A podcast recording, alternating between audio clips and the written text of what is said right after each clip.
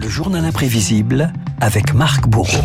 Euh, Marc, c'était un 5 avril. Le 5 avril 1971, le Nouvel Observateur publiait le manifeste des 343 des femmes connues ou anonymes reconnaissaient publiquement avoir eu recours à l'avortement. Un événement euh, fondateur hein, dans le combat pour la légalisation de l'IVG. Les militantes féministes de 1971 revendiquent la contraception libre et gratuite et la liberté de l'avortement. Alors que les manifestations se multiplient dans les rues de Paris, renoue en 1971, une tribune apporte une pierre supplémentaire à l'édifice, une couverture noire et ses lettres rouges. Je me suis fait avorter. Parmi les signataires, Françoise Sagan, Simone de Beauvoir, Agnès Varda, Catherine Deneuve ou encore la comédienne Jeanne Moreau. C'était important parce que les gens qui signaient cette pétition s'exposaient à des poursuites judiciaires et à l'emprisonnement. Alors il est plus facile de mettre en prison une femme pas connue qui vit dans un HLM que des femmes célèbres, soit parce qu'elles sont actrices ou écrivains ou biologistes ou médecins. Mettre des mots sur une pratique qui concerne à l'époque près d'un million de femmes chaque année, il aspire une tribune similaire en Allemagne, signée notamment par Romy Schneider.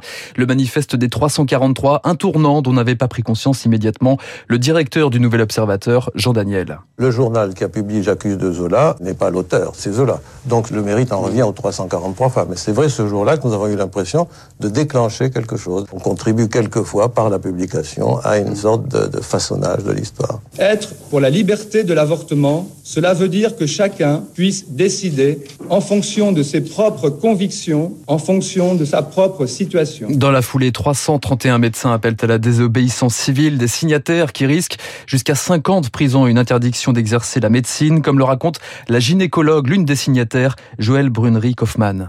Nous savons que nous courons beaucoup de risques sur le plan pénal et professionnel, mais les risques que nous courons sont très minimes par rapport aux risques que courent les 800 000 femmes qui s'avortent tous les ans clandestinement.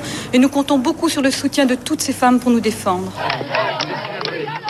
Des médecins nombreux à venir témoigner au tribunal de Bobigny en 72 pour le procès de Marie-Claire, cette adolescente de 16 ans violée, poursuivie avec sa mère pour avoir avorté. Si vous aviez apporté un jugement, ce que vous venez de faire avec votre fille, est-ce que vous recommenceriez? Bien sûr que je recommencerai. Nous continuerons. Pour toutes les femmes. Un procès retentissant et un coup de théâtre. Marie-Claire et sa mère sont finalement relaxés. Il est certain que ce jugement est à l'image même du désarroi des juges devant cette loi sur l'avortement. Ce jugement est quand même un pas irréversible. Un pas irréversible pour l'avocate Gisèle Halimi, elle-même signataire du manifeste des 343. Gisèle Halimi, en première ligne dans le débat de société qu'il déclenche en France, des prétoires aux émissions de télé face aux anti-avortements. Si un jour vous vous trouvez en présence d'une femme qui vient de tuer son enfant, qu'est-ce que vous allez faire? Alors que vous donnez l'absolution à celle qui aura tué son enfant dans son ventre.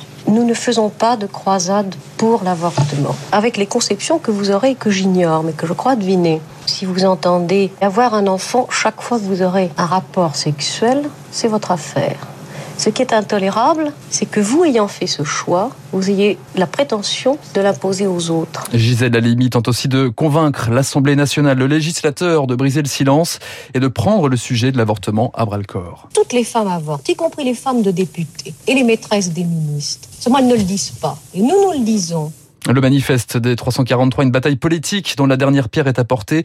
En novembre 74, Simone Veil, la ministre de la Santé, défend son projet de loi sur la dépénalisation de l'IVG devant les députés. Je voudrais tout d'abord vous faire partager une conviction de femme. Je m'excuse de le faire devant cette assemblée presque exclusivement composée d'hommes. Aucune femme ne recourt de gaieté de cœur à l'avortement. Il suffit d'écouter les femmes. Une lutte parlementaire particulièrement rude. Certains élus, y compris de son propre camp, ne cachent pas leur hostilité, à l'image du député Jean Foyer. Vous instaurez par là un nouveau droit, celui de l'euthanasie légale. Ou encore l'exemple du député Michel Debré. Passer de la répression aveugle à l'absence totale de contraintes, c'est aller d'une erreur grave à une autre erreur grave. Les gens ont senti que, au-delà du sujet, il y avait une femme qui était seule au milieu de ces hommes qui étaient d'une agressivité, d'une oppression, d'une vulgarité vis-à-vis de la femme. On les atteignait dans leur virilité, dans leur sexualité. La femme qui était là, c'était elle qui devenait l'ennemi, ce qui fait que les femmes sont devenues mes alliées, je crois, un petit peu dans ce débat. En 1975, l'IVG est officiellement dépénalisée. Bataille sociétale, médicale, politique. Le manifeste des 343, l'histoire d'un texte qui allait mettre des mots sur une pratique qui concerne aujourd'hui aujourd'hui 200 000 femmes chaque année. Merci euh, Marc, euh, Marc Bourreau pour le journal imprévisible. Ce manifeste signé le 5 avril 1971 euh, dans les colonnes du Nouvel Observateur. Marc Bourreau pour son journal imprévisible. Il est 7h54. Dans un instant, nous allons retrouver eh bien, David Barou pour son décryptage. Vous écoutez Radio Classique. Avec la gestion Carmignac, donnez un temps d'avance à votre épargne.